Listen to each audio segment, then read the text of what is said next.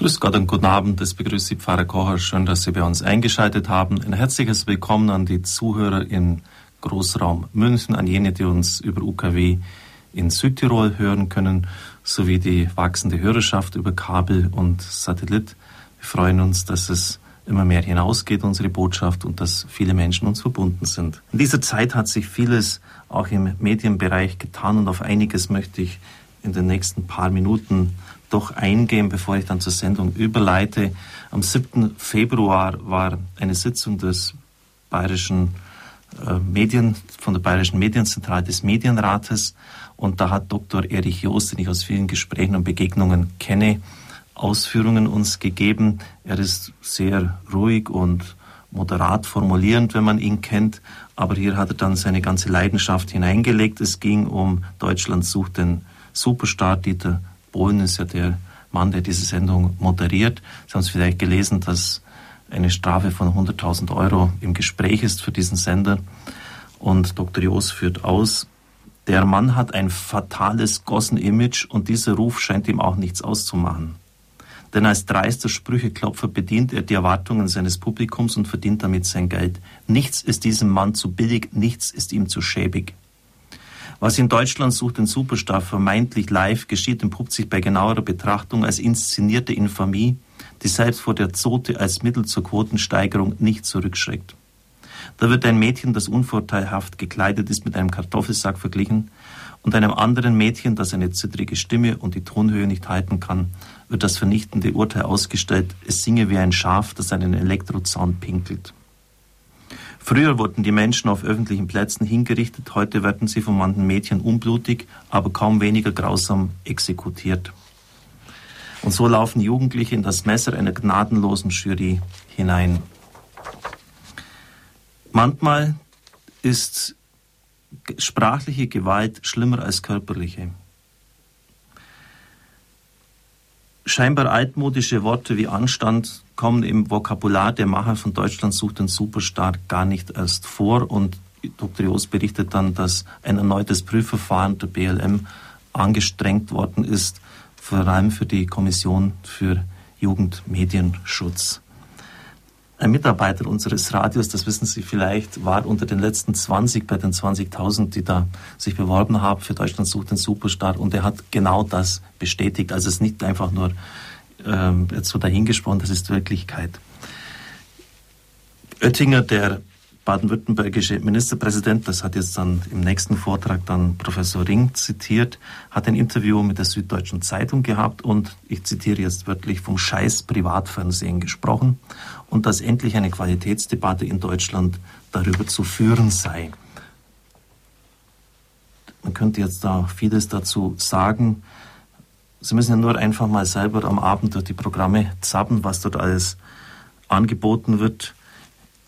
Der frühere Bundeskanzler Helmut Schmidt hat das im Jahr 2000 schon in einem Interview mit dem früheren Chefredakteur Reinhard Appel vom ZDF getan und festgestellt, ich weiß nicht, wie viel Mord, wie viel Totschlag, wie viel Gewalttaten ich mitgekriegt habe. Und als dann Appel noch versucht äh, zu retten, was zu retten ist, wir, verbiet, wir verbreiten doch auch vielfältige Informationen, ein breites Angebot an Kultur, hat Schmidt am Schluss noch das vernichtende Urteil gegeben. Im Wesentlichen verderbt er die Jugend mit Gewalt. Und wenn dann ein Jugendlicher tatsächlich das umsetzt, was er dort sieht, dann ist das Geschrei groß. Ich glaube, man muss hier wirklich den Hebel ansetzen. Und 100.000 Euro, entschuldigen Sie, wenn man sich ein bisschen so auskennt, welches Budget diese Leute haben, diese großen Fernsehstationen, das bezahlen die es aus der Portemonnaie-Kasse. Das ist eine absolute Lachnummer. Also hier müsste man schon mal mit ganz anderen, empfindlicheren Strafen ansetzen. Das beeindruckt die kein bisschen. Die machen da weiter. Und jemand hat in einem Aufsatz geschrieben, äh, das wird dem Hörfunk auch sehr zugutekommen, wenn die Qualität auch gerade bei den Privaten so in den Keller sinkt. Natürlich fühle ich mich nicht ganz wohl bei diesem Argument, denn Hörfunk soll nicht befördert werden, weil es die anderen nicht können oder weil dort die Qualität einfach nicht stimmt. Aber das jetzt noch zum Schluss. Wir haben jetzt in diesen Tagen eben gerade viele Bestätigungen bekommen, dass die Qualität eben doch auch gerade bei uns im Radio stimmt von einer verantwortlichen Person folgendes Schreiben. Die Entwicklung von Radio Horeb, insbesondere auf der UKW-Frequenz 92.4 in München, ist sehr erfreulich und es sei ein qualitätvoller und unverzichtbarer Bestandteil der bayerischen Radiolandschaft, auch in der Deutschen Tagespost. Ähm, hat jemand über Lebensberatung geschrieben, Wolfgang Johannes Seibel, und ist auch auf Radio Horeb eingegangen am Schluss. Wer Beratung auf Radio Horeb hört, muss die Verantwortlichkeit loben, mit der mit den Anfragen der Hörer und Hörerinnen umgegangen wird. Es gibt keinen falschen Trost keine falsche, wohlfeile Frömmelei, sondern Ratschläge und Aufmerksamkeit, die den Einzelnen ernst nimmt, sein Selbstvertrauen aufzubauen sucht und im Notfalls weiterführende Hilfe anbietet. Solche Lebensberatung aus christlicher Verantwortung hebt sich wohltuend vom Hokuspokus der derzeit boomenden Astrosender im Privatfernsehen ab. Also das war etwas, was sich in den letzten Wochen so ereignet hat, was ich Ihnen zur Kenntnis bringen möchte. Wir wurden sogar besucht vom Intendant des Saarländischen Rundfunks, der ist zugleich der Vorsitzende der Arbeitsgemeinschaft der öffentlich-rechtlichen Rundfunkanstalten und hat mir schriftlich mitgeteilt, dass er sich bei vielen Freunden und Bekannten über unser Radio erkundigt hätte. Sie können zufrieden sein, schreibt er wörtlich. Viele kennen ihren Sender. Ist doch auch nicht schlecht. Also Radio Horeb hat durchaus eine gewisse Bekanntheit erreicht. Aber jetzt zum Thema des heutigen Abends. Propheten sprechen uns an. Krisenbewältigung beim Propheten Ezechiel. Jetzt kommt der Pfarrer wieder mit den Geschichten aus dem Alten Testament. Wen interessiert denn das schon? Das war der vernichtende Kommentar eines meiner Gemeindemitglieder aus Balderschwang, als ich versucht habe, die Aktualität der alten Texte in einer Predigt aufzuzeigen. Offensichtlich ist es nicht gelungen. Vielleicht lag es auch an mir. Mancher wird ähnlich denken. Denn zu weit ist die Sprach, die Kultur, die Erlebniswelt des Alten Testamentes von uns entfernt. Es ist so beim Neuen Testament schwierig. Viel Übersetzungsarbeit ist notwendig. Mehr aber noch beim Alten Testament. Für uns ein Grund, einen wichtigen Text des Alten Testamentes, einen wichtigen Propheten genauer in den Blick zu nehmen, ihn vorzustellen. Gerade jetzt in der österlichen Bußzeit bietet sich das an, den Propheten Ezechiel. Gerade bei den Propheten brennt das prophetische Feuer, wenn sie diese Texte zur Kenntnis nehmen. Vieles weiß schon in das Neue Testament hinein. Und ich, ich bin sicher, dass der Vortrag heute Abend etwas von dieser, ja, von dieser Begegnung mit Gott, von der Schönheit auch des Lebens mit ihm, des Vertrauens, des Gehens mit Gott heute rüberbringen wird.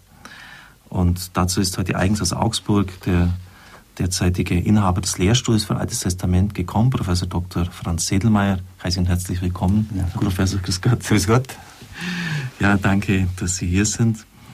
Ich darf Sie kurz unseren Zuhörern vorstellen. Sie sind Jahrgang 54, haben Theologie in Münster, Eichstätt und an der Gregoriana in Rom studiert, Lizenziat damals schon in biblische Theologie gemacht, also schon in diese Richtung gegangen. Priester war ja 81.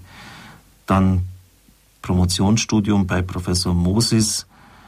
Sie waren immer wieder auch seelsorglich tätig, fühlen sich auch besonders der Ökumene verpflichtet, denn sie sind Mitglied bei den Focolarini, haben dann über das Motiv Jerusalem in den Psalmen habilitiert und sind seit 2000 Professor für alttestamentliche Wissenschaft an der Katholisch-Theologischen Fakultät der Universität Augsburg, waren noch einige Jahre Dekan und haben die schwierige Phase auch begleitet. Es ging ja darum, dass in Bayern auch Fachbereiche, katholische Fachbereiche geschlossen werden.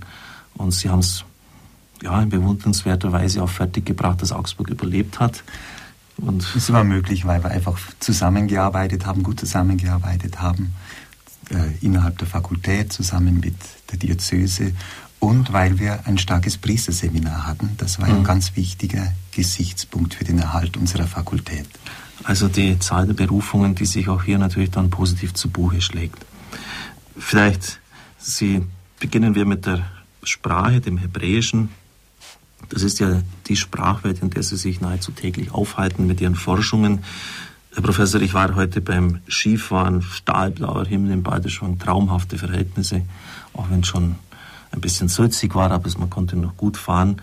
Und da gibt es immer so den seltsamen Wunsch, wenn jemand zum Skifahren geht, ich wünsche Ihnen Hals- und Beinbruch. Mhm. Ich denke mir immer, eigentlich ist es ein völliger Schwachsinn, denn gerade das soll nicht eintreten.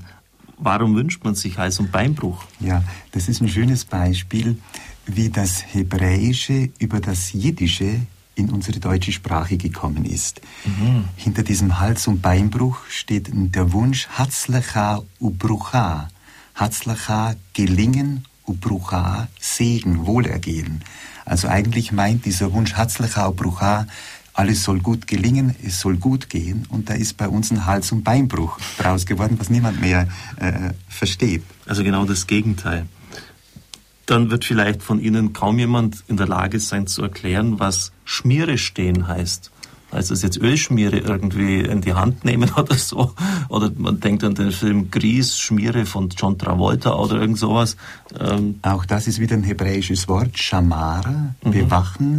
Schamar und dann über, ist über das jiddische Schmiere stehen, aufpassen, äh, ist es in unsere Sprache gekommen. Wir haben eine ganze Reihe. Vielleicht haben Sie noch ein paar mitgebracht. Worte, zum Beispiel der Ganove, Ganav, stehlen. Also der Ganove kommt zum Beispiel davon her. Oder gib ihm Saures, sagen wir. Mhm. Zara im Hebräischen ist Kummer, Bedrängnis. Gib ihm Zores an sich über das mhm. Jiddische da machen wir Gib ihm Saures draus, aber ursprünglich bedeutet es Gib ihm Zorres, bring ihn in Bedrängnis. Oder manchmal spricht man auch von Mausetod. Ja. Mausetod macht an sich keinen Sinn. Auch das ist wieder ein jiddisches, hebräisch-jiddisches Wort. Maut, Mavet im Hebräischen oder Maut bedeutet Tod. Und Maut, Tod bedeutet an sich zweimal Tod. Einmal ist es auf Hebräisch-Jiddisch gesagt und ein andermal auf Deutsch.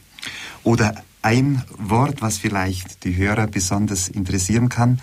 Man wünscht sich ja zu Beginn des Jahres oder an Silvester einen guten Rutsch mhm. in das neue Jahr und denkt dabei an Silvesterheiterkeit und hineintorkeln oder hineinschlittern ins neue Jahr.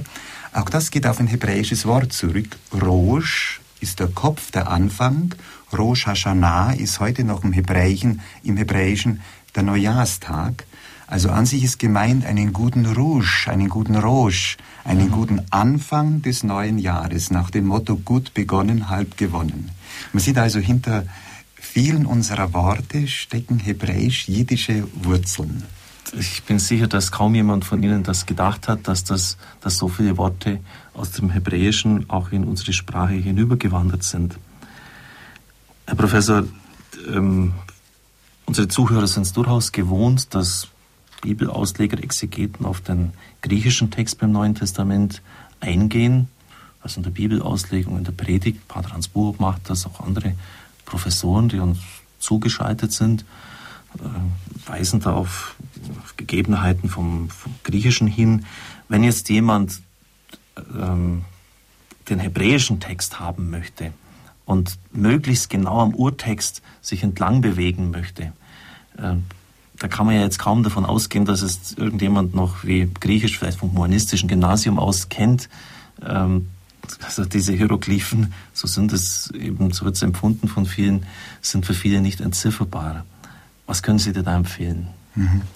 Ja, das Beste wäre natürlich immer Hebräisch zu lernen, das ist klar.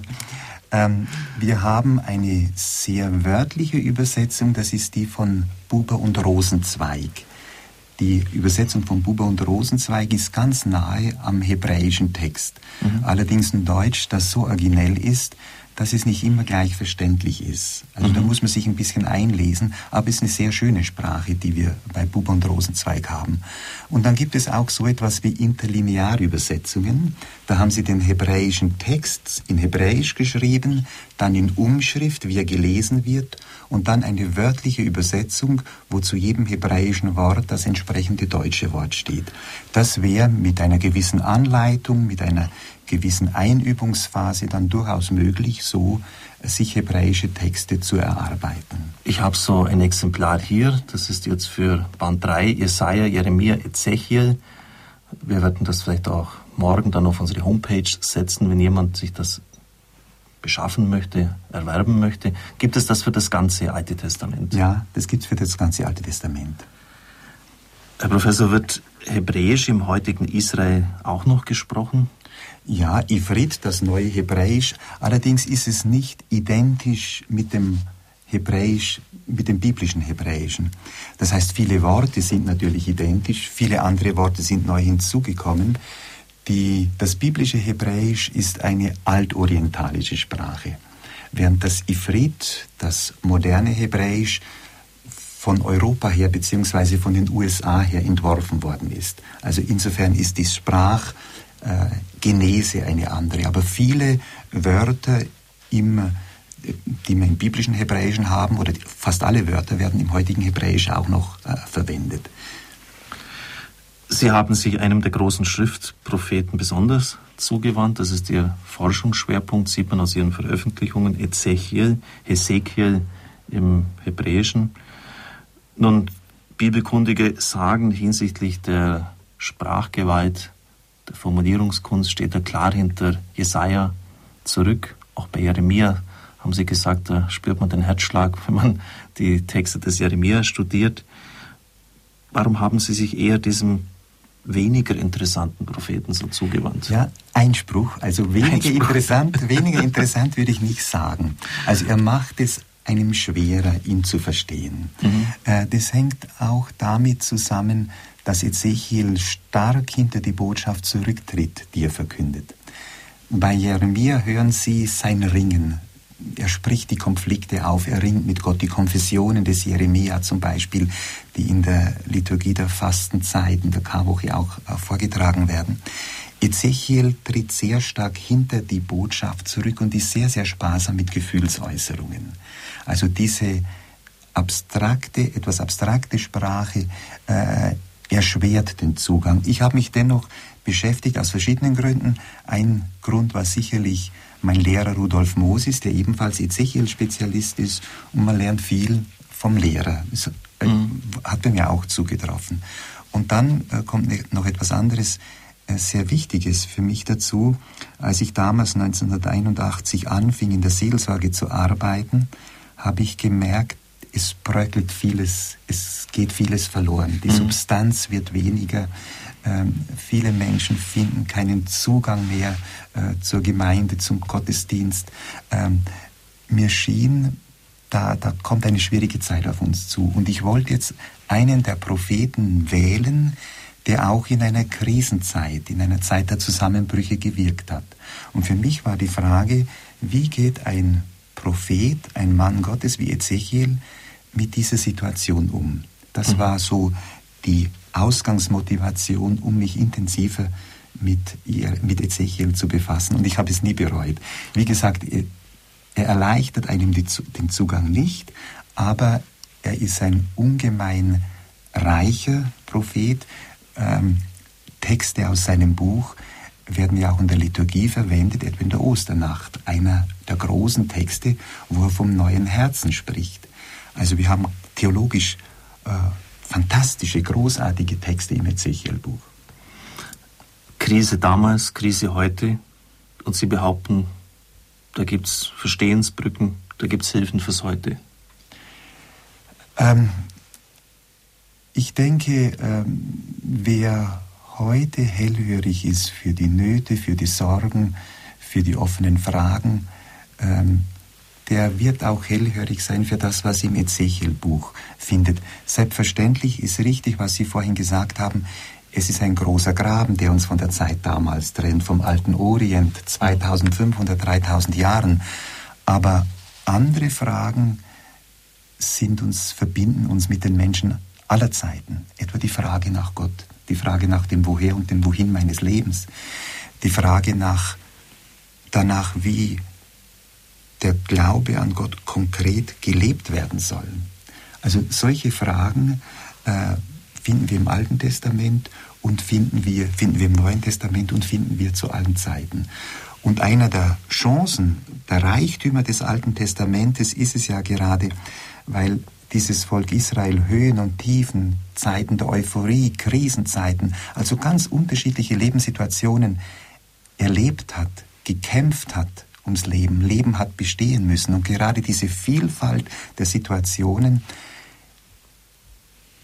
eröffnen uns Möglichkeiten, geben uns Hilfen, wie auf ganz unterschiedliche Weisen von Gott gesprochen werden kann, wie von Gott Zeugnis abgelegt werden kann.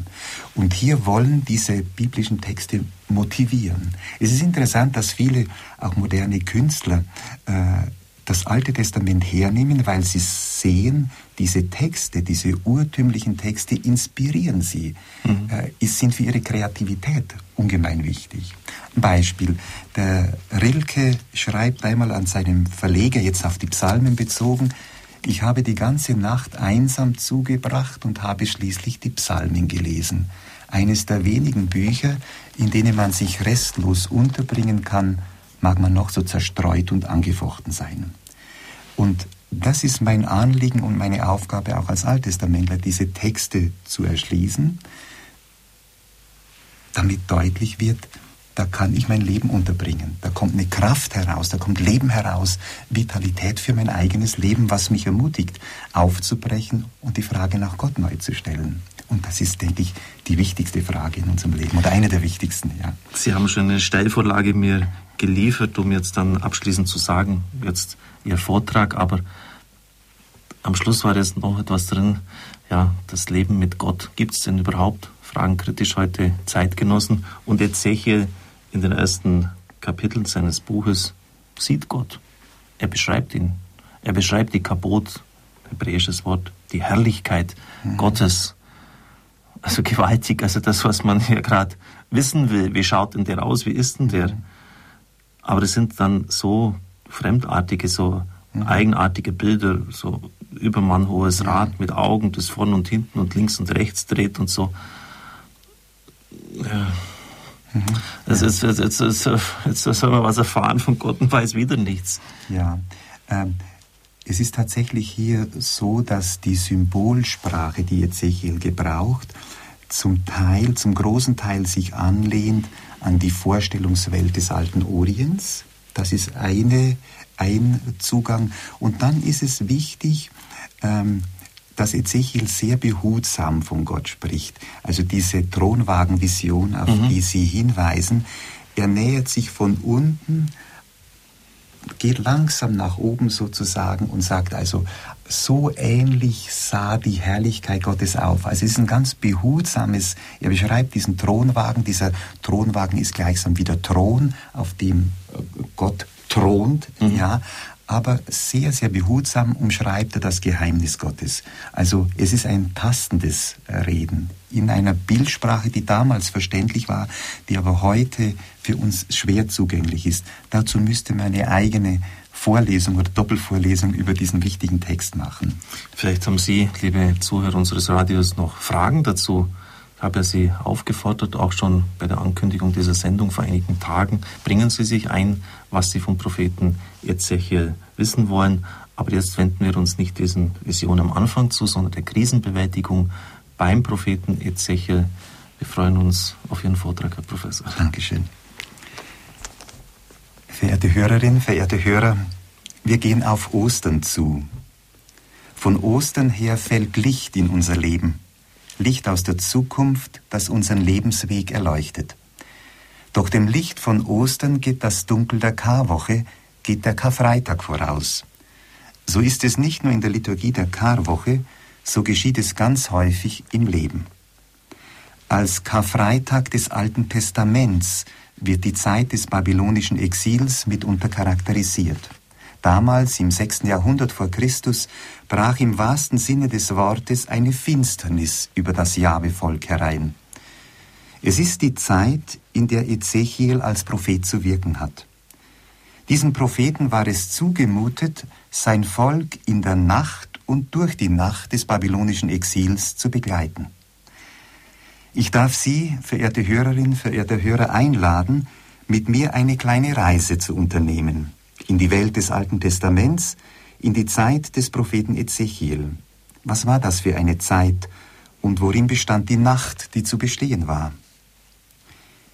Mit dem babylonischen Exil geht ein großer Bogen der Geschichte Israels zu Ende. Was über 400 Jahre Halt und Sicherheit gegeben hatte, das brach zusammen. Die beiden bedeutenden Könige David und Salomo hatten in der Zeit um 1000 vor Christus Israel zu einer erstaunlichen Blüte geführt. David hatte die Philister besiegt, er hatte Jerusalem erobert und zur Hauptstadt und zum religiösen Mittelpunkt des neuen Reiches erhoben. Salomo baute den Tempel, er festigte das Reich nach innen und außen und brachte durch regen Handel Reichtum ins Land. Israel war in die Welt der Staaten eingetreten, die Königszeit hatte begonnen. Das Königtum wurde für die folgenden Jahrhunderte zu einem der tragenden Pfeiler im Selbstverständnis Israels. Natürlich fehlte auch nie die Kritik an den Königen, dafür sorgten von Anfang an die aufrüttelnden Stimmen der Propheten. Mahnend und warnend wiesen sie die Machthaber darauf hin, ihre Position doch nicht zu missbrauchen. Sie deckten begangenes Unrecht auf und nannten es öffentlich beim Namen. Sie wiesen auf religiöse und soziale Missstände hin und klagten das göttliche Recht ein.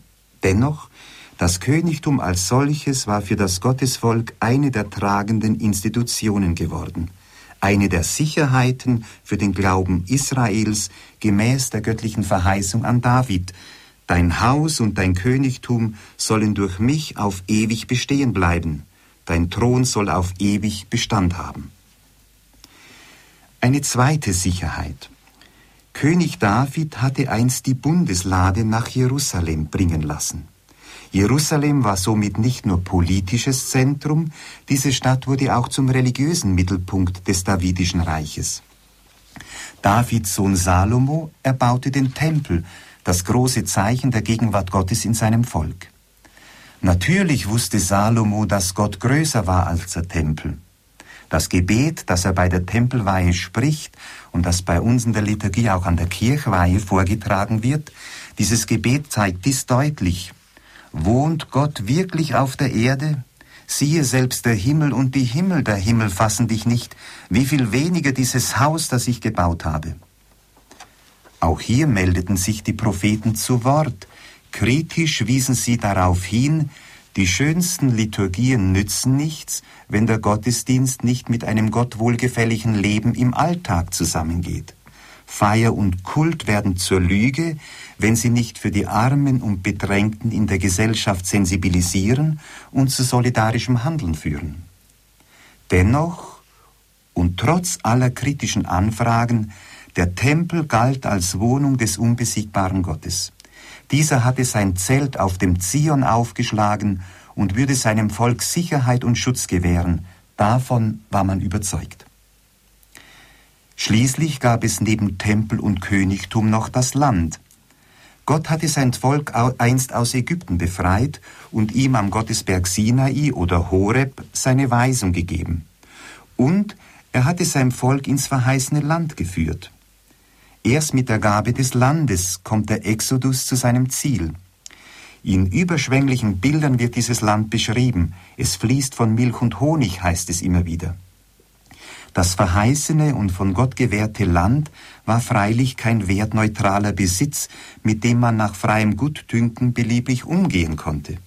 Ein Leben im Lande schloss zugleich die Bereitschaft mit ein, der Weisung Gottes zu folgen. Leben im Lande und Leben nach dem Willen Gottes gehörten von der Sache her immer zusammen. Die Möglichkeit, dass die Gabe des Landes auch verspielt werden konnte, wurde also durchaus gesehen, Dennoch, das Leben im Land galt als Gewähr der gnädigen Führung und Fürsorge Gottes. Diese drei Größen, Königtum, Tempel und Land, wurden für Jahrhunderte zu tragenden Pfeilern, auf denen der Glaube Israels aufruhte. Sie stützten das Gebäude der Religion und waren Garantien dafür, dass Gott sein Volk begleitete, dass er es führte, dass er es beschützte. Sie bedeuteten zugleich wesentliche Hilfen für den Glauben des Einzelnen. Wenn der Gläubige bei den großen Wallfahrtsfesten zum Tempel zog, stellte er sich bewusst hinein in diese große Glaubensgeschichte, die von Gott her mit dem Exodus begonnen hatte. Hier fand der Gläubige Halt und Orientierung für sich, für sein Leben, für seine Familie. Gerade diese drei Sicherheiten zerbrechen innerhalb kurzer Zeit. Um 600 vor Christus erscheinen die Neubabylonier unter ihrem König Nebukadnezar vor den Toren Jerusalems. Sie verwüsten das Land, zweimal erobern sie die Stadt. Der Tempel wird ausgeraubt und niedergebrannt, die Stadt geplündert, der König als Gefangener ins Exil abgeführt. Dabei geht es um weitaus mehr als nur um eine politisch-militärische Niederlage. Was den Glauben über Jahrhunderte hin Halt, Orientierung und Heimat gegeben hatte, all das lag mit einem Male danieder. Ratlosigkeit greift um sich. Dieser Zusammenbruch löst eine große geistige Krise aus. Es kommt zur Verunsicherung in zentralen Dingen des Glaubens. Ist Gott wirklich der verlässliche Grund des Lebens oder ist er es nicht? Vermag der Glaube an ihn das Leben zu tragen oder ist er eine bloße Illusion? Hat Gott wirklich Interesse an uns, an seinem Volk, oder hat er sein Volk verlassen und vergessen? Israel versteht seinen Gott nicht mehr, Israel versteht auch sich nicht mehr.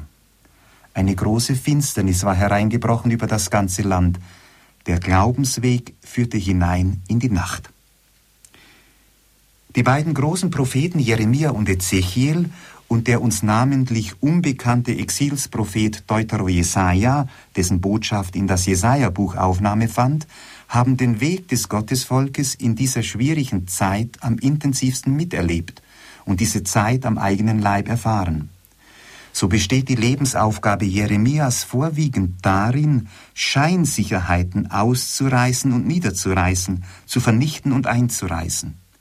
Erst gegen Ende seines Lebens darf er tun, was er zu jeder Zeit von Herzen gerne getan hätte, aufbauen und einpflanzen. Ezechiel gehört der Oberschicht an. Er ist priesterlicher Abstammung und wird zusammen mit seiner Frau nach Babylon verschleppt. Dort mitten im Exil am Fluss Kebar ergeht an ihn im 30. Jahr die Berufung zum Propheten. Ähnlich wie Jeremia hat auch er sich in erster Linie mit dem hartnäckigen Widerstand des Gottesvolkes gegen Gott und seinen Willen auseinanderzusetzen. Erst in einer zweiten Phase seines Wirkens nachdem mit der Zerstörung Jerusalems und des Tempels die letzten Hoffnungen auf ein schnelles Ende des Exils zerbrochen sind, wird Ezechiel zum Künder einer neuen Hoffnung, eines neuen Heils, eines Heils, das von Gott herkommt. Altes musste zuerst zugrunde gehen, damit Neues in den Blick kommen und wachsen konnte. Im Ezechiel-Buch findet sich eine Reihe von geflügelten Worten, die während der Exilszeit im Umlauf waren, sei es unter den Exilierten in Babylon, sei es in der judäischen Heimat. Diese Redewendungen zeigen, wie Ezechiels Zeitgenossen mit dem allmählichen Zusammenbruch ihrer Hoffnungen zurechtzukommen suchten. Ezechiel hinterfragt die verschiedenen Krisenstrategien und bietet so wertvolle Hinweise für einen sachgemäßen Umgang mit der Krise. Denn Pseudolösungen als solche zu erkennen und trügerische Hoffnungen zu enttarnen, ist bereits eine wichtige Hilfestellung für eine notwendige Neuorientierung. Eine erste Strategie, die Kriegsgewinnler in Israel. Bei der ersten Eroberung Jerusalems wird ein Teil der Bevölkerung ins Exil geführt. Manche, die verschont werden, glauben, dass nun ihre Stunde gekommen sei. Sie sehen die Verschleppung von Angehörigen ihres Volkes als willkommene Gelegenheit, sich auf deren Kosten zu bereichern und die eigene Position auszubauen. Nach Ezechiel 11.15 sagen die in Jerusalem zurückgebliebenen über die Exilierten, sie sind fern vom Herrn, uns ist das Land zum Besitz gegeben. Ezechiel weist diese Ansprüche schroff zurück eine Theologie oder eine Frömmigkeit, die auf Kosten anderer lebt, die Machtgewinn und zunehmenden Einfluss als Zeichen der besonderen Nähe Gottes deutet, kommt nicht von Yahweh. Sie ist vielmehr eine Ideologie der Sieger. Schlimmer noch, eine solche Haltung zerstört die gebotene Solidarität im Gottesvolk. Sie vermehrt das Unheil und ruft das Gericht Gottes herbei. Ezechiel kann stattdessen denen, die durch die Krise geführt werden, die Nähe Gottes zusagen, trotz allem, was dagegen zu sprechen scheint. Mitten in der Bedrängnis und in der Not dürfen sie die Nähe Gottes erleben. Mit denen, die den Nöten der Zeit nicht ausweichen, führt Gott seine Geschichte fort. Nicht hingegen mit denen, die sich daran vorbeimogeln wollen, die das eigene loszulassen nicht bereit sind und sich zusätzlich am Gut anderer vergreifen. Dieser Verstoß gegen die geforderte Solidarität ist in den Augen Gottes so schlimm, dass er rechtend und richtend einschreiten muss. Gerade in der Stunde der Not und der Krise sucht Gott Menschen, die nicht übereinander herfallen. Er sucht Menschen in seinem Volk, die für seine Weisung hellhörig bleiben, die solidarisch zusammenstehen und hilfsbereit füreinander eintreten. Eine zweite Krisenstrategie, gegen die sich Ezechiel wendet, die Verlagerung der göttlichen Botschaft oder dem Wort Gottes die Zähne ziehen. Ezechiel fordert dazu auf, das göttliche Gericht anzunehmen. Dies schließt die Bereitschaft mit ein, Gewohntes loszulassen und zu verlieren, weil Gott jenseits des Gerichtes Neues im Sinn hat. Eine Strategie, diesem Verlieren aus dem Wege zu gehen, besteht darin, die Gültigkeit des göttlichen Wortes in Frage zu stellen. Man zieht dem Wort Gottes gleichsam die Zähne, um ihm den Biss zu nehmen. So sagen die Hörer Ezechiels über seine Verkündigung, die Zeit zieht sich dahin, die Visionen erfüllen sich nie. Oder die Vision, die er hat, die handelt von späteren Tagen. Er weissagt für ferne Zeiten. Ezechiel weist diese Ausflucht zurück. Die göttliche Botschaft bezieht sich auf die Gegenwart und will in ihr angenommen und im Leben verwirklicht werden. Hier und jetzt gilt das göttliche Wort. Wer sich dem göttlichen Anspruch verschließt, weil er weh tut, weil er ein Umdenken oder eine Umkehr fordert, der verschließt sich auch dem kommenden Heil, das Gott durch sein Wort wirkt. Eine dritte Stri Krisenstrategie, der Prophet als Entertainer. Andere Hörer waren an den Worten des Propheten offensichtlich aufgrund ihres Unterhaltungswertes interessiert. So heißt es in Ezechiel 33, Vers 30 bis 32, Du Menschensohn, die Söhne deines Volkes reden über dich an den Mauern und Toren der Häuser. Einer sagt zum anderen, komm doch und höre, was für ein Wort vom Herrn ausgeht. Dann kommen sie zu dir wie bei einem Volksauflauf, setzen sich vor dich hin und hören deine Worte an, aber sie befolgen sie nicht. Denn ihr Mund ist voller Lügen, und so handeln sie auch, und ihr Herz ist nur auf Gewinn aus. Du bist für sie wie ein Mann, der mit wohlklingender Stimme von der Liebe singt und dazu schön auf der Harfe spielt. Sie hören deine Worte an, aber sie befolgen sie nicht. Auch gegen dieses Konsumverhalten seiner Hörer, die das Wort Gottes nach dem Unterhaltungswert beurteilen und im Propheten einen Entertainer oder Showmaster sehen, muss Ezechiel vorgehen. Der Prophet sucht im Auftrag seines Gottes nach Menschen, die das Wort Gottes aufrichtig hören und es im Alltag ihres Lebens befolgen. Eine vierte Krisenstrategie, die falschen Propheten, die falsche Prophetie. Ezechiel hat sich auch mit dem Phänomen der falschen Prophetie auseinanderzusetzen. Dies geschieht im großen Kapitel Ezechiel 13. Die Auseinandersetzung mit den falschen Propheten wäre ein Thema für sich. Hier sei nur so viel dazu angemerkt. In die Zeit der Krise, des Zusammenbruchs des Alten und der Unsicherheit über das, was kommen wird, gehört das Phänomen der falschen Prophetie. Dies ist ihr Kairos. Die große Stunde der falschen Propheten schlägt in Zeiten des Zusammenbruches und des Überganges, in Zeiten, die voller Unsicherheit sind, in Zeiten, in denen Orientierung nur schwer möglich ist. Die Verkündigung dieser selbsternannten Propheten kommt aus ihrem eigenen Herzen, wie Ezechiel mehrfach hervorhebt. Sie nimmt ihren Ausgang bei ihnen selbst, und dennoch, dennoch treten sie mit dem Anspruch auf, im Namen und im Auftrag Gottes zu sprechen. Sie sagen Spruch Gottes, obwohl der Herr sie nicht gesandt hat, so der Prophet. Der Inhalt ihrer Verkündigung richtet sich ausschließlich nach den Erwartungen der Menschen. Was sie betreiben, ist eine Art Bestätigungstheologie, die ihnen den Beifall der Hörer sichert und mit dem Beifall ihr Einkommen und ihr Auskommen. Wenn es jedoch kritisch wird und sie für die Menschen, als deren Anwälte sie sich ausgegeben hatten, in die Bresche springen sollen, dann ergreifen sie die Flucht. In der Stunde der Not ist von den falschen Propheten nichts zu sehen. Sie sind neutestamentlich gesprochen nicht Hirten, sondern Mietlinge, denen an den Menschen nicht wirklich liegt. Ezechiel gebraucht hierfür ein böses Bild. Die falschen Propheten haben ihr Zuhause in den Zusammenbrüchen des Volkes wie Füchse in den Ruinen. Wenn Religion boomt, man denke nur an die Esoterikwellen unserer Tage, wenn Religion boomt, dann ist das keinesfalls schon ein untrügliches Zeichen für einen lebendigen Glauben und einen religiösen Aufbruch. Es kann auch ein gefährliches Krisensymptom sein. Eine fünfte Strategie, Zynismus statt persönlicher Verantwortung. Die Väter haben saure Trauben gegessen und den Söhnen werden die Zähne stumpf. Dieser zynische Ausspruch aus Ezechiel 18.2, der während des Exils wohl Land auf, Land ab ausgesprochen wurde, wendet sich gegen das vermeintlich schicksalhafte, das heißt willkürliche göttliche Handeln. Die Not, die wir erleben, so der Inhalt dieses Spruches, wurde von unseren Vorfahren, von den Vätern verursacht.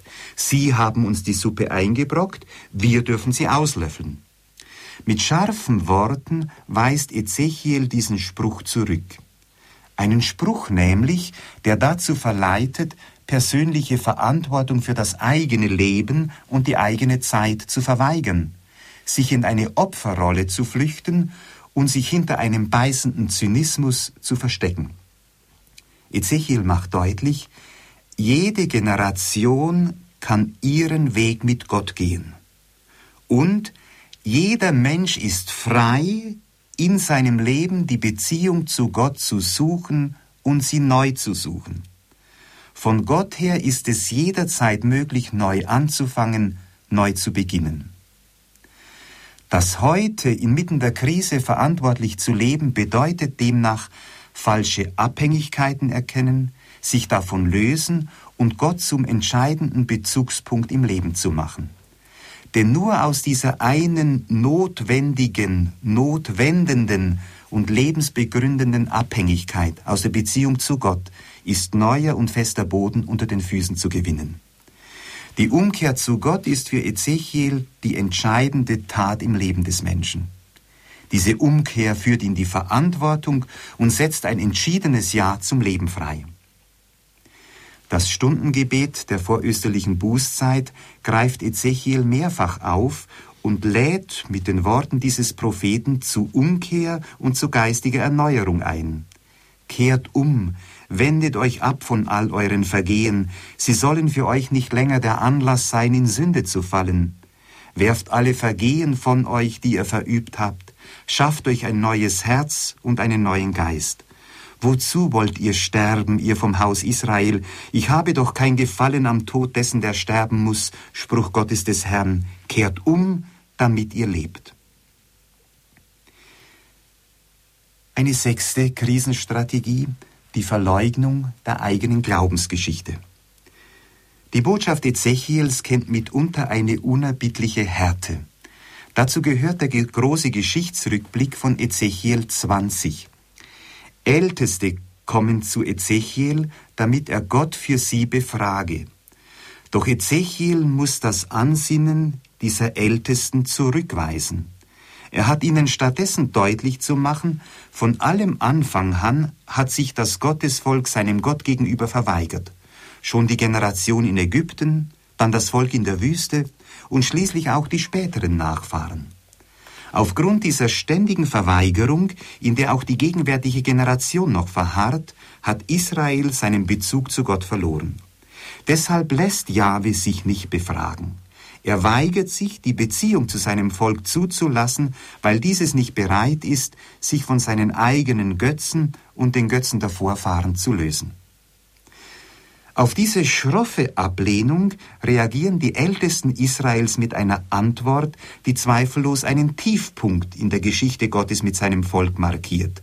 Sie sagen, wir wollen wie die anderen Völker sein, wie die Völkerstämme in anderen Ländern und wir wollen Holz und Stein verehren.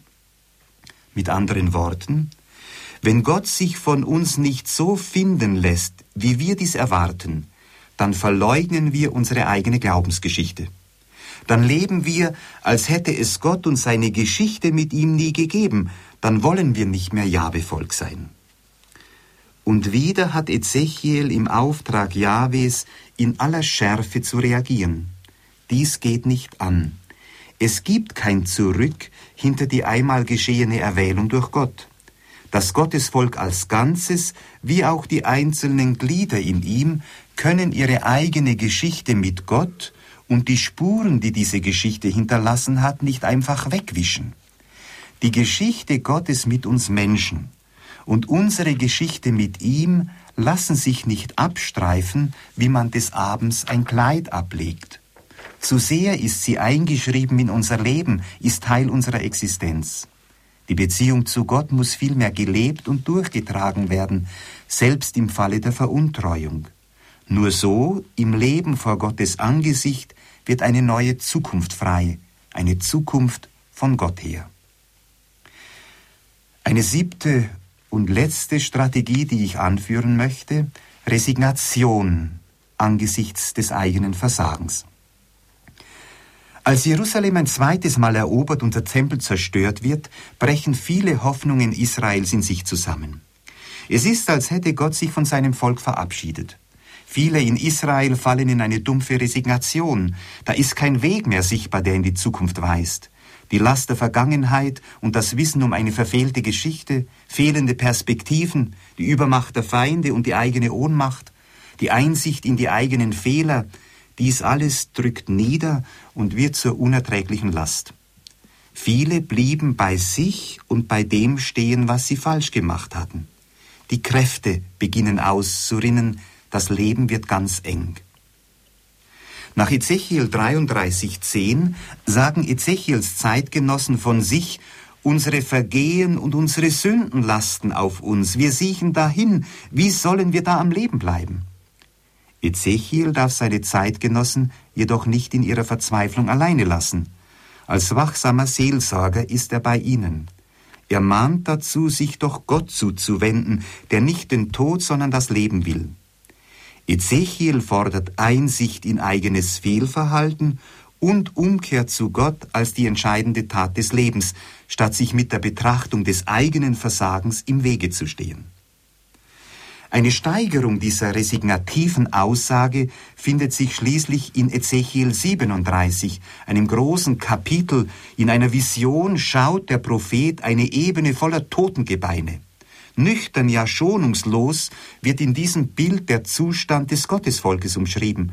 Das ganze Haus Israel ist wie tot, als wäre es lebendig begraben. Menschensohn, diese Gebeine sind das ganze Haus Israel. Jetzt sagt Israel, ausgetrocknet sind unsere Gebeine, unsere Hoffnung ist untergegangen, wir sind verloren. So sprechen Menschen, die am Ende sind mit ihrer Kraft, die jeglichen Lebensmut und Lebenssinn verloren haben. Abgründig ohne Gleichen sind Ohnmacht und Leid, die aus diesen Klagen sprechen. Doch gerade hier, wo das Gottesvolk mit sich und seiner Kraft am Ende ist, wo es nicht mehr weiter weiß, ist der Gott Israels nicht am Ende. Ezechiel darf und muss im Namen dieses Gottes von einer neuen Zukunft sprechen. Nicht die Unterdrücker haben das letzte Wort, auch die eigene Schuld und die eigene Angst haben nicht das letzte Wort. Das letzte Wort hat Gott. Gott kann und Gott wird die Gräber der Verzweiflung, die Gräber der Resignation und der Verlorenheit öffnen. Er wird sein Licht in die Nacht des Exils schicken und neue Hoffnung wecken. Er wird sein Volk neu gestalten in der Kraft seines Geistes. Er wird ihm neue Lebenskraft verleihen und ihm eine Heimat bereiten. Gott ist und bleibt der Gott des Lebens. Er öffnet die Gräber und schenkt eine neue Zukunft. Auch angesichts des eigenen Todes auf den Gott des Lebens und der Hoffnung zu schauen, dies mutet Gott durch das Wort des Propheten seinem Volk in der äußersten Krise zu. Das Wunder des Lebens und des Neubeginns ist möglich, allem Widerschein zum Trotz, freilich nur von Gott her. Gott selbst ist die Zukunft seines Volkes. Im Blick auf diesen Gott kann Israel die Nacht des Exils bestehen und durch die Nacht hindurch einem neuen Tag entgegengehen.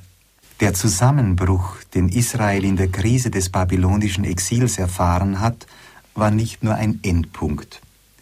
Er wurde zugleich Ausgangspunkt neuen Lebens, neuer Hoffnungen und neuer Aufbrüche. Allein die Tatsache, dass ein Großteil der alttestamentlichen Literatur in dieser Krisenzeit entstanden ist, zeigt, dass dieser Tiefpunkt in der Geschichte des Jahwe-Volkes als Herausforderung angenommen und fruchtbar gemacht wurde. Die Zukunft war für Ezechiel und seine Zeitgenossen damals noch nicht absehbar. Ihr Teil war es, die Zeit des Verlierens in all ihrer Dramatik bis hinein in die Nacht des Glaubens und an den Rand der Verzweiflung zu bestehen. Späteren Generationen ist es gegeben, das in der Exilszeit angelegte Wachstum zu sehen. Uns heutigen mag dies in schweren Zeiten eine Ermutigung sein, im Vertrauen auf Gott unsere Wege zu gehen.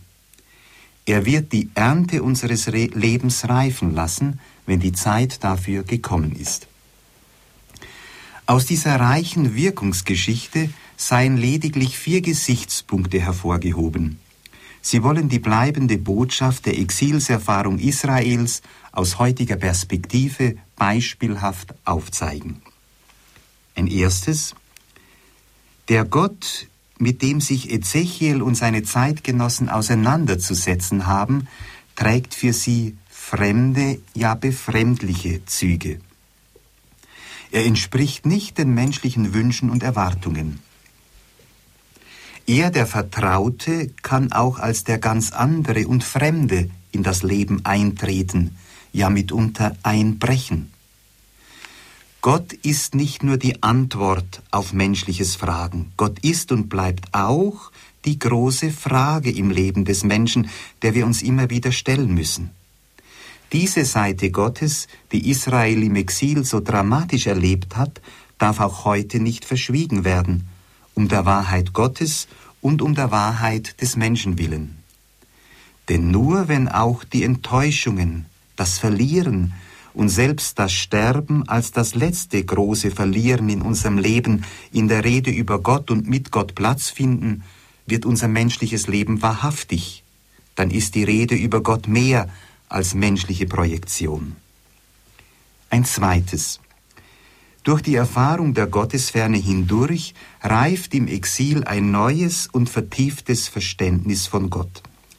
In dieser Krisenzeit wird Israel auf neue Weise bewusst, Gott ist nicht nur der Gott Israels, er ist der Weltenherr, er ist der Schöpfer des Himmels und der Erde. Er wirkt innerhalb des Gottesvolkes, er wirkt aber auch außerhalb, mitten unter allen Völkern. So weitet die Krisenerfahrung den Horizont, sie sprengt den Rahmen der bisherigen Gotteserfahrungen. Zugleich begreift Israel seinen Ort unter den Völkern auf neue Weise. Nach wie vor ist ihm die Aufgabe gegeben, die Wirklichkeit Gottes in der Welt zu bezeugen.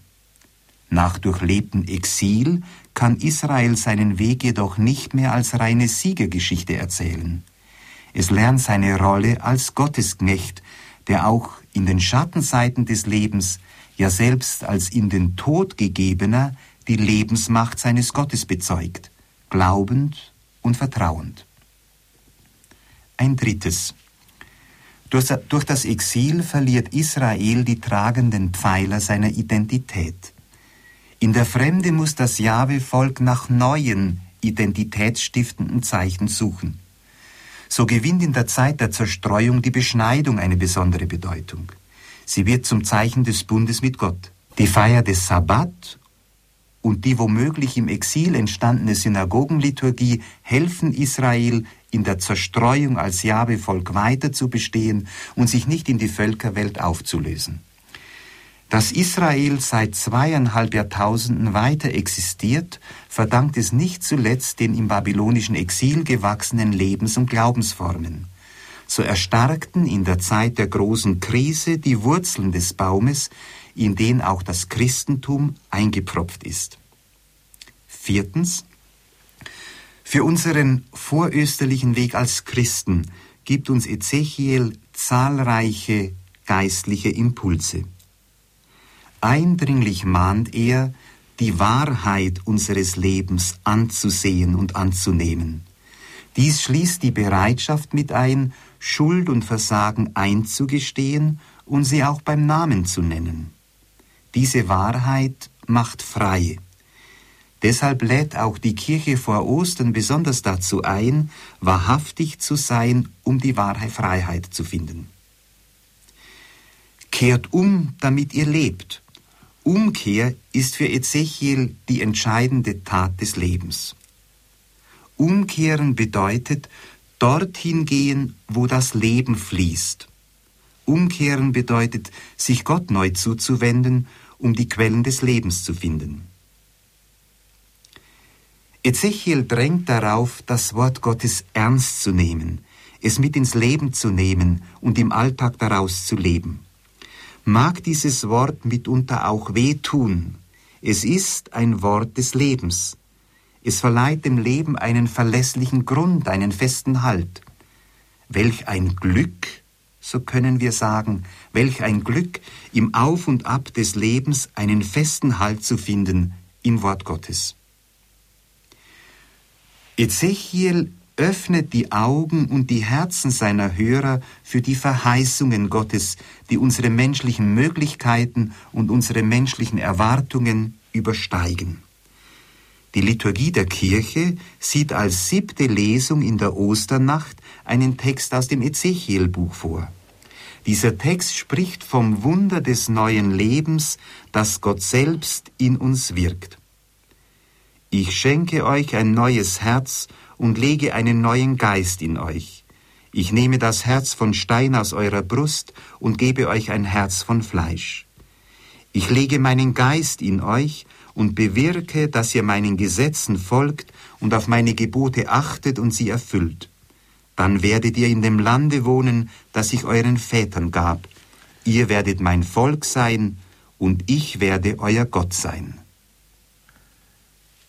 Krisenbewältigung beim Propheten Ezechiel. Das war der Vortrag von Professor Dr. Franz Sedelmeier.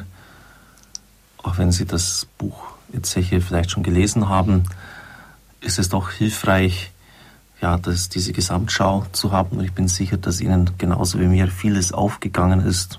Ich wusste es nicht, dass da Kriegsgewinnler am Werk sind, die einfach sich bereichern und sagen, die anderen sind weg, gehört jetzt uns eine weitere Strategie. Dein Wort ist schön und gut, hört sich ganz gut an, aber erfüllt sich erst morgen, gilt nicht uns.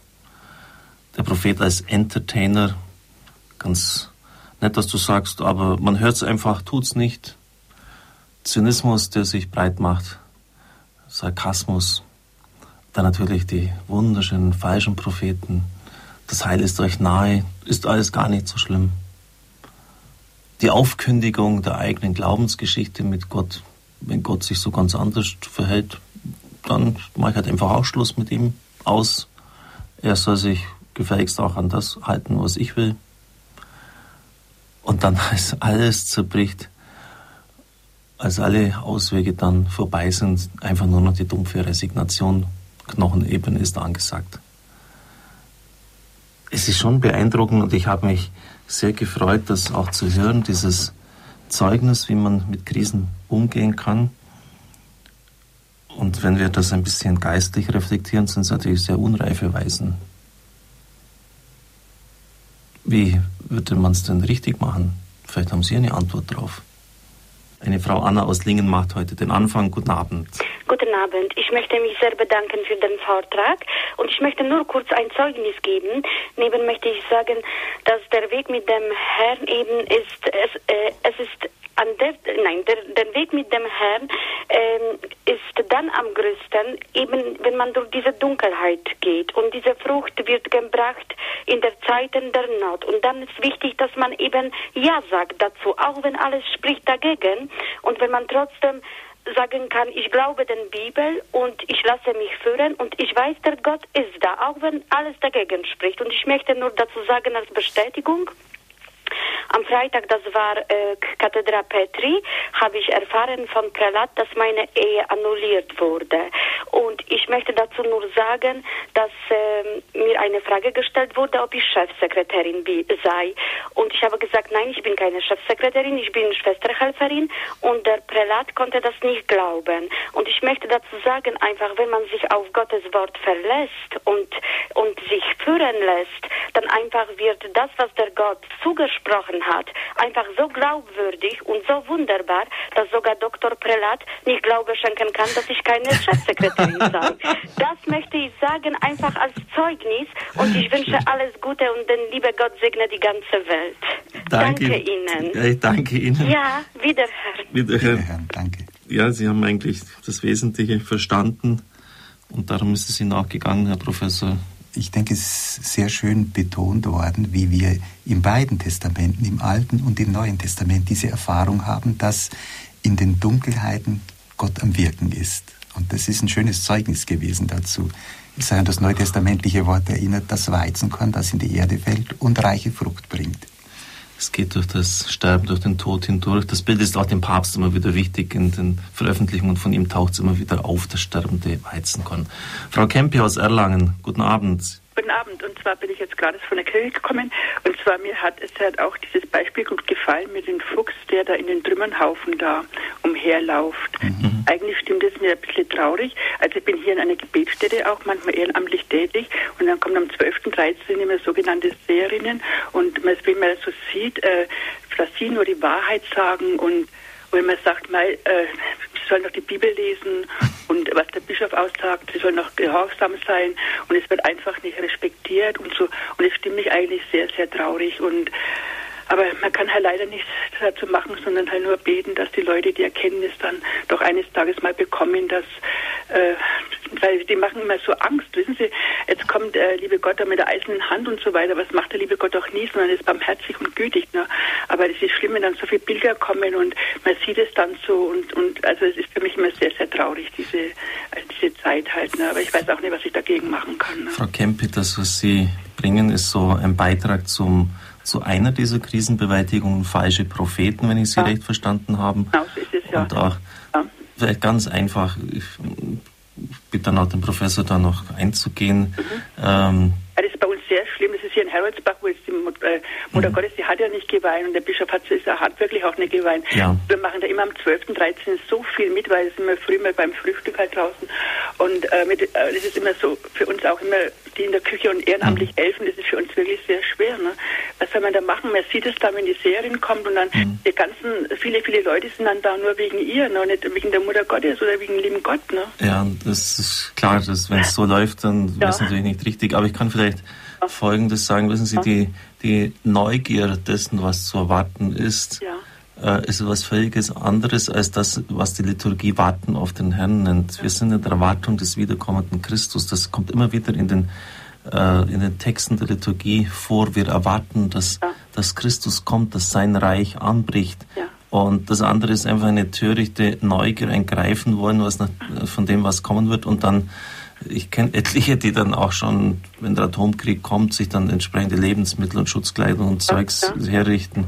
Aber ich sage immer mal. Halt das so völlig verfehlt, Entschuldigung. Ich sage mir, lest halt die Bibel, da steht doch alles drin, das Wort mhm. ist, ne?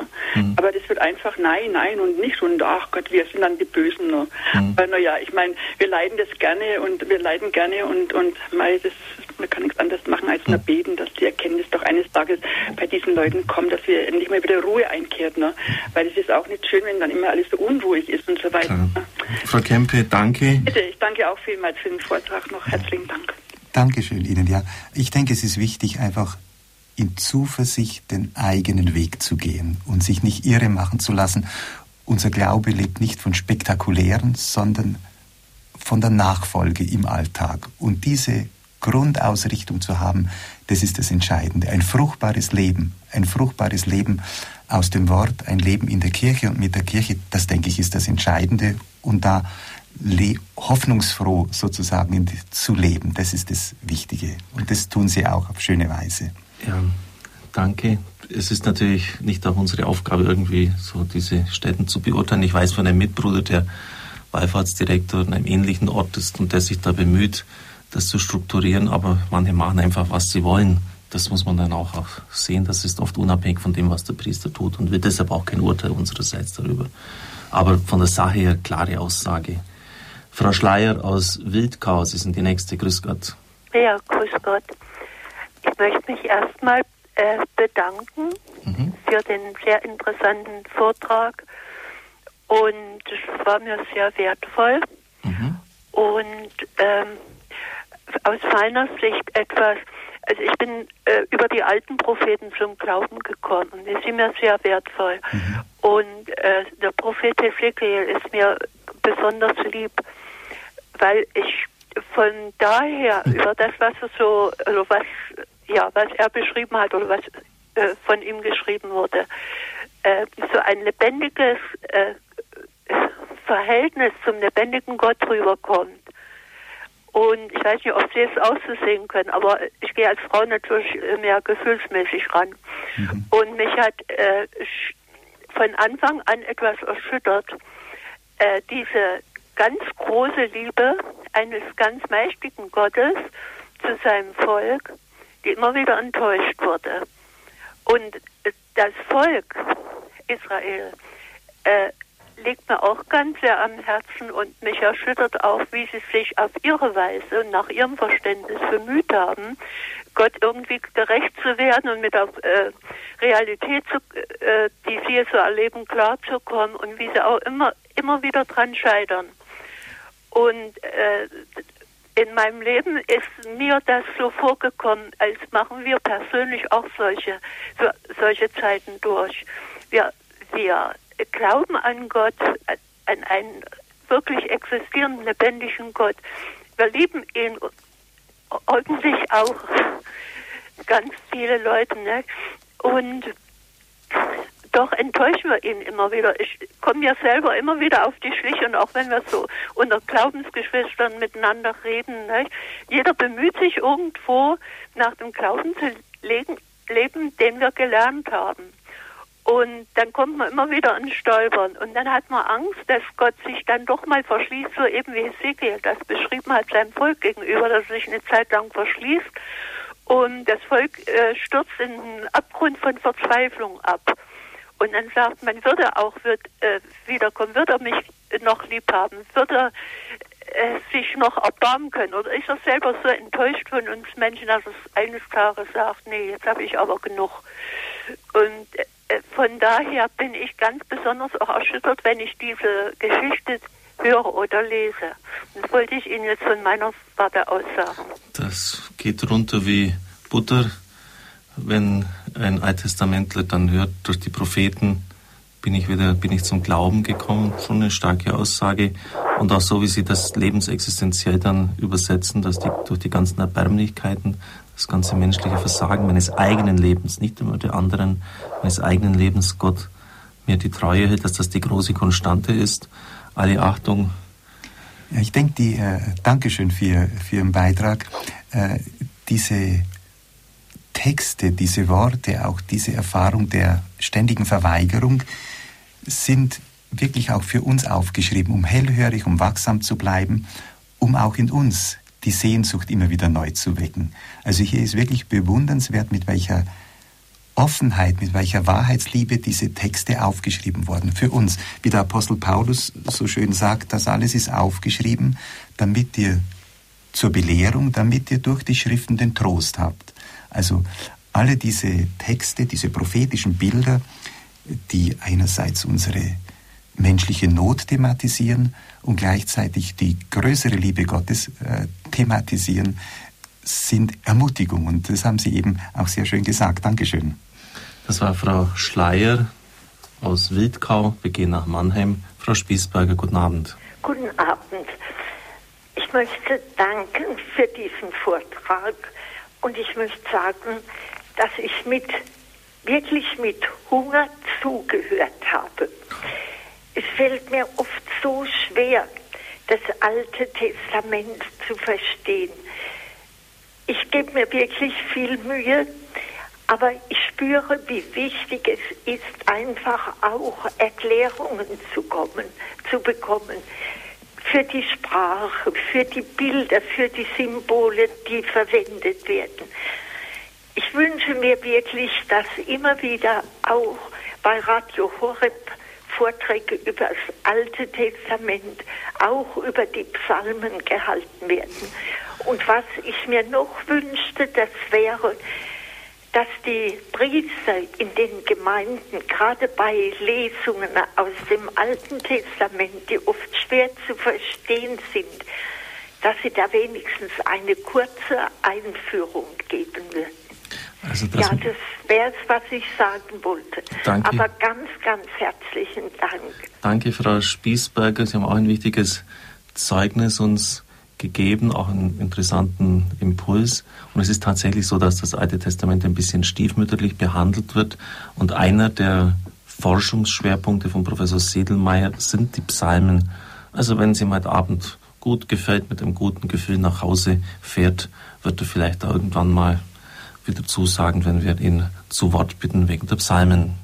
Äh, Dankeschön äh, für Ihren Beitrag, Frau äh, Spießberger. Ich selber mache die Erfahrung, dass Altes und Neues Testament wie kommunizierende Röhren sind. Je mehr ich Texte aus dem Alten Testament verstehe, umso mehr erschließt sich mir das Neue Testament. Und je mehr ich das Neue Testament verstehe, umso mehr sprechen auch die Texte aus dem Alten Testament mich wieder an.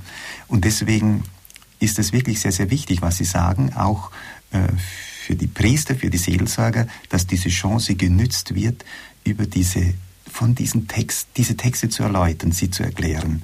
Dankeschön. Ich werde äh, das als Impuls nehmen, um meinen Studierenden in Augsburg Mut zu machen zum Alten Testament. Das war Frau Spießberger. Herr Schwarz, Sie rufen aus Freiburg an. Guten Abend. Guten Abend. Ich möchte mich erstmal bedanken für den wunderbaren Vortrag. Und ich habe eine Frage. Ist dieser Jesaja, der in babylonischer Gefangenschaft ist, der Jesaja, der Jesus praktisch ankündigt? Ist das richtig? Der Deutero-Jesaja meinen Sie? Ja. Ja. Äh, es ist folgendes: Wir haben im Jesaja-Buch äh, verschiedene Texte Texte von verschiedenen Autoren. Es ist so, in der Zeit des Alten Testamentes gab es nicht Autorenliteratur, sondern Traditionsliteratur. Das heißt, äh, der historische Jesaja, von dem Jesaja 7 äh, steht, dieser Text, auf den Sie anspielen, der historische Jesaja, der wirkt im 8. Jahrhundert, in der Mitte des 8. Jahrhunderts. Spätere haben jetzt Schüler des Jesaja oder welche, die in der Tradition des Jesaja, in der theologischen Tradition des Jesaja beheimatet waren, haben dann diese Botschaft aufgegriffen, beziehungsweise ihre eigene Prophetie hineingestellt in das Jesaja-Buch.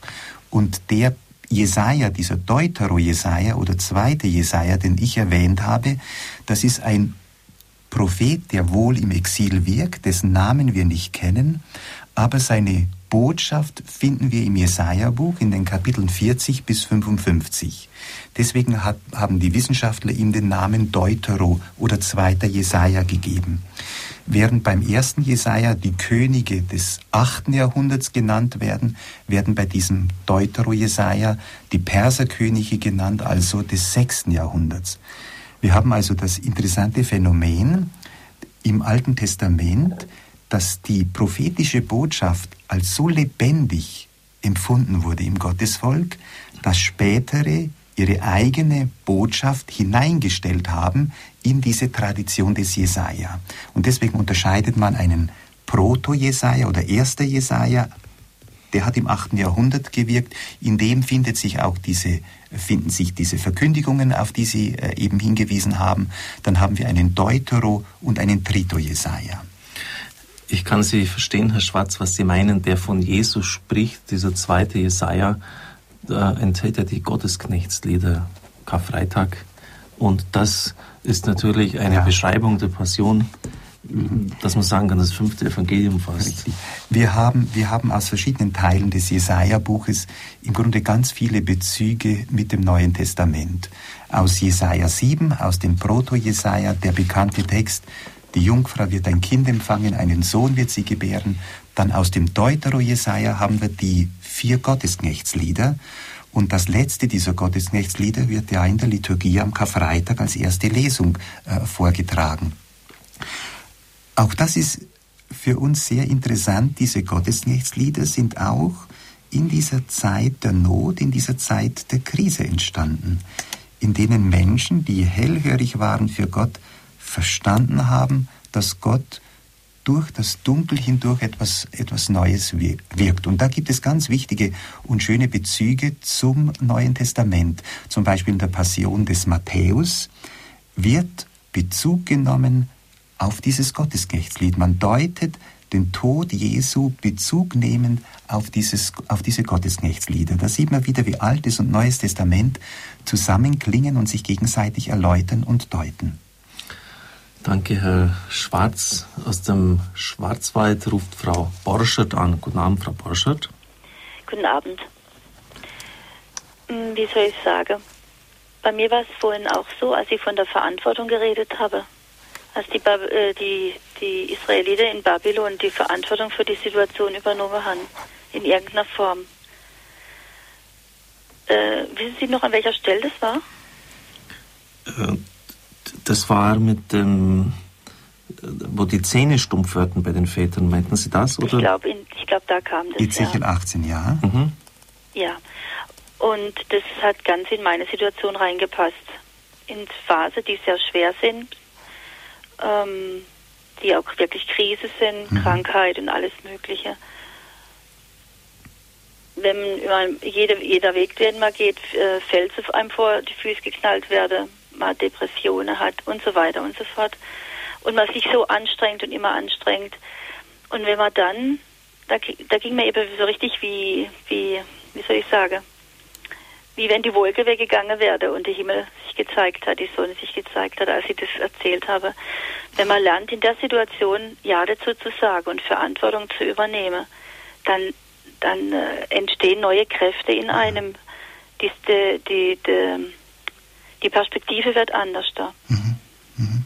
Und deshalb wollte ich mich dafür bedanken. Mhm. mhm. Da ist was ganz tief geistlich angekommen, Herr Professor. Ja, Meine Güte. Ja, ja. Ähm, hinter diesem Wort steckt diese, diese Lebenszusage Gottes, ich will das Leben des Menschen. Und deswegen ist diese Umkehr und diese Zukehr zu Gott eine Hinkehr dahin, wo Leben möglich ist, wo neues Leben frei wird. Sie haben das in das schöne Bild äh, gekleidet, dass die Wolken weg waren und etwas äh, sichtbar geworden ist für Sie. Das freut mich sehr. Dankeschön. Ja, das war Frau Boschert aus dem Schwarzwald. Aus dem Kreis Freiburg ist Herr Ziegelmeier uns verbunden. Grüß Gott, Herr Ziegelmeier. Guten Abend, Herr Professor Ziegelmeier, Pfarrer Kocher. Ich habe zwei Fragen. Also vorab muss ich einfach mal sagen, der Vortrag war wunderbar. Ich hätte noch äh, eine halbe Stunde länger zuhören können. Und das heißt bei mir was, weil ich sehr gerne auch einschlafe, wenn Leute in Ruhe über ein Thema reden. Aber es war so interessant, dass ich einfach äh, dranbleiben konnte. Klare Aussage. ich habe zwei Fragen. Ich habe den Anfang von dem Vortrag nicht mit, von der Einführung nicht mitgekriegt. Und zwar wollte ich den Herrn Sedelmeier fragen, warum Ezechiel, warum beschäftigt er sich aus, ausgesprochen mit ihm so schwerpunktmäßig? Und die zweite Frage, da hat es bei mir irgendwie Klick gemacht, wo er darüber sprach, die eine Strategie, dass man sozusagen vergisst, auf welchem religiösen Grund man äh, geboren und gelebt hat. Mich hat das an meine eigene Familie erinnert. Ich habe neun Geschwister und äh, die meisten davon haben, haben nichts mehr mit der Kirche zu tun oder haben sich einfach äh, nur noch sporadisch damit auseinandergesetzt.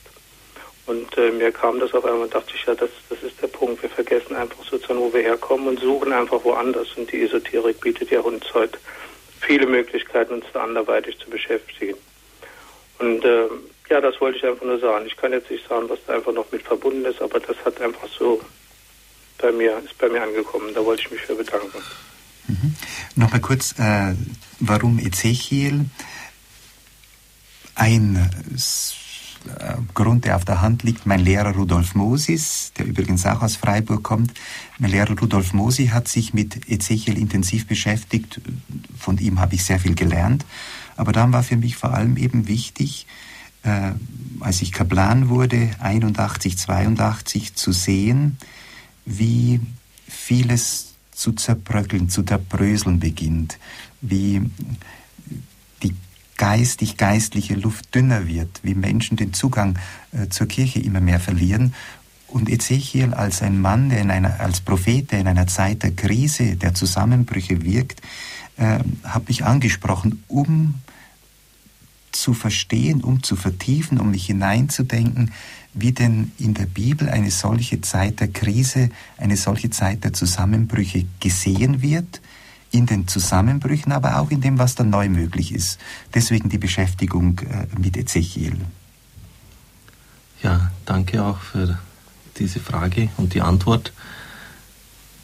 Es ist erstaunlich, ich habe mir eine ganze Seite Fragen aufgestellt und habe dem Professor gesagt, seien Sie froh, wenn eine Frage kommt.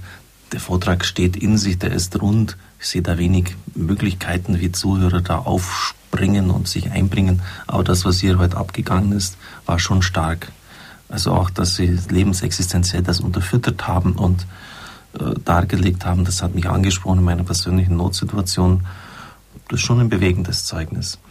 Herr Mayer aus Bernried, Sie sind der Nächste. Grüß Gott. Ja, grüß Gott, äh, Herr Professor Sedelmann, grüß Gott, Herr Parakoha, ja. Also, ich finde es wunderbar, gerade jetzt in der Fastenzeit ist es, das ist sowieso, also diese Chancenzeit und, und äh, also das Alte Testament, das ist oft so messerscharf, also es ist so, äh, es ist halt, also wenn man zum Beispiel dieses äh, von Daniel oder was, er der total auf Gott vertraute, so, also ich kenne das, das mit, mit Daniel, gell, das, das geht mir nicht mehr aus dem Kopf, das ist einfach so, so wunderbar, oder die drei, äh, mhm. drei äh, Jünglinge im Feuerofen, ja. so, diese Beispiele, es ist einfach, das reißt dann einfach mit und wenn man die Fastenzeit, wenn man es versucht, ich glaube, das ist eine große, das ist so eine Chancenzeit und gerade da, also einen neuen Zugang und dann spürt man einfach, das ist, das gibt so viel so viel Kraft und so viel Klarheit, gell? also und und und auch Standfestigkeit und da irgendwie, also da wird man dann plötzlich irgendwie, da hat man dann Mut zu, zu kräftigen Entscheidungen, also wirklich, und wenn die Stelle fliegt oder was weiß ich, und, und ist ganz egal, aber da geht man dann auch mit, irgendwie mit, mit solchen Leuten, wie, wie äh, genau wie die, oder das ist irgendwie Judas, ähm, äh, oder wie Judas Maccabäus oder so ähnlich. Gell? Das ist, ist natürlich ein bisschen, da kommt man sich ein bisschen wie es, aber es ist irgendwie eine feurige Sache und ich finde ich finde es wunderbar irgendwie, dass man doch auch sich da, ja, so einstürzt und so, dieses Vertrauen auf Gott und dann wird man so belohnt irgendwie, gell? Es ist, und es wird, es springt so viel raus. Ich habe da schon Erfahrungen gemacht, aber manchmal ist es, was soll es, wenn da mal eine Stelle putzen, aber man hat irgendwie, man hat ein reines Gewissen, man kann aufschauen und man ist froh, man ist zur Wahrheit gestanden und so weiter und alles und das ist einfach, das ist, das macht einen so zufrieden, auch wenn man kein Pfennig Geld in der Tasche hat, wissen Sie. Aber, aber eine, aber wirklich, ich kann mich freuen innerlich, wissen Sie. Mhm. Aber kein Pfennig Geld in der Tasche, aber ich kann mich freuen und, und das ist, das ist un, un, unheimlich gut, gell. Gott belohnt ihn da so mit, mit, mit kleinen Dingen, was man für Gott macht und so, der belohnt ihn so, so hoch und so. Äh, und also. Danke, Herr Mayer. Also danke für alles und für ja. den wunderbaren Vortrag. Das ist wirklich wunderbar gewesen. Danke. Ich bin nötig angespannt, jetzt das wirklich zu lesen. danke. Ja, was wollen Sie mehr, als dass, Herr Professor, jemand das Buch jetzt jetzt zur Hand nimmt und anfängt zu lesen? Mehr können Sie eigentlich nicht erreichen. Genau, sehr ja, ja, ja. Aber Sie haben, Sie haben recht. Äh, das Alte Testament ist ein Glaubensbuch, das ermutigt, den Schritt des Glaubens zu tun. Äh, so hat Abraham angefangen, das zieht sich äh, durch das Alte Testament hindurch. Und als Jünger Jesu haben wir eine ganz besondere Weise dann in dieses Vertrauen einzutreten als Söhne im Sohn. Wir gehen nach Würzburg und Sie wissen ja, dass wir hoffen, beten, bitten, dass wir dort bald auch auf UKW zu hören sind. UKW-Stützfrequenzkette. Nehmen Sie es bitte ins Gebet, nicht, dass wir Sieger werden, dass der Wille Gottes geschieht und dass wir auch dort dann zu hören sind auf UKW. Frau Wurpes, guten Abend. Ja, ich möchte mich auch zunächst ganz herzlich bedanken für den Vortrag und ich hoffe, ich werde mir eine Kassette davon bestellen und möchte sie einem Priester schenken, der, wie mir scheint, an dem wirklich an der Zeit, die wir leben, äh, manchmal fast zu zerbrechen scheint.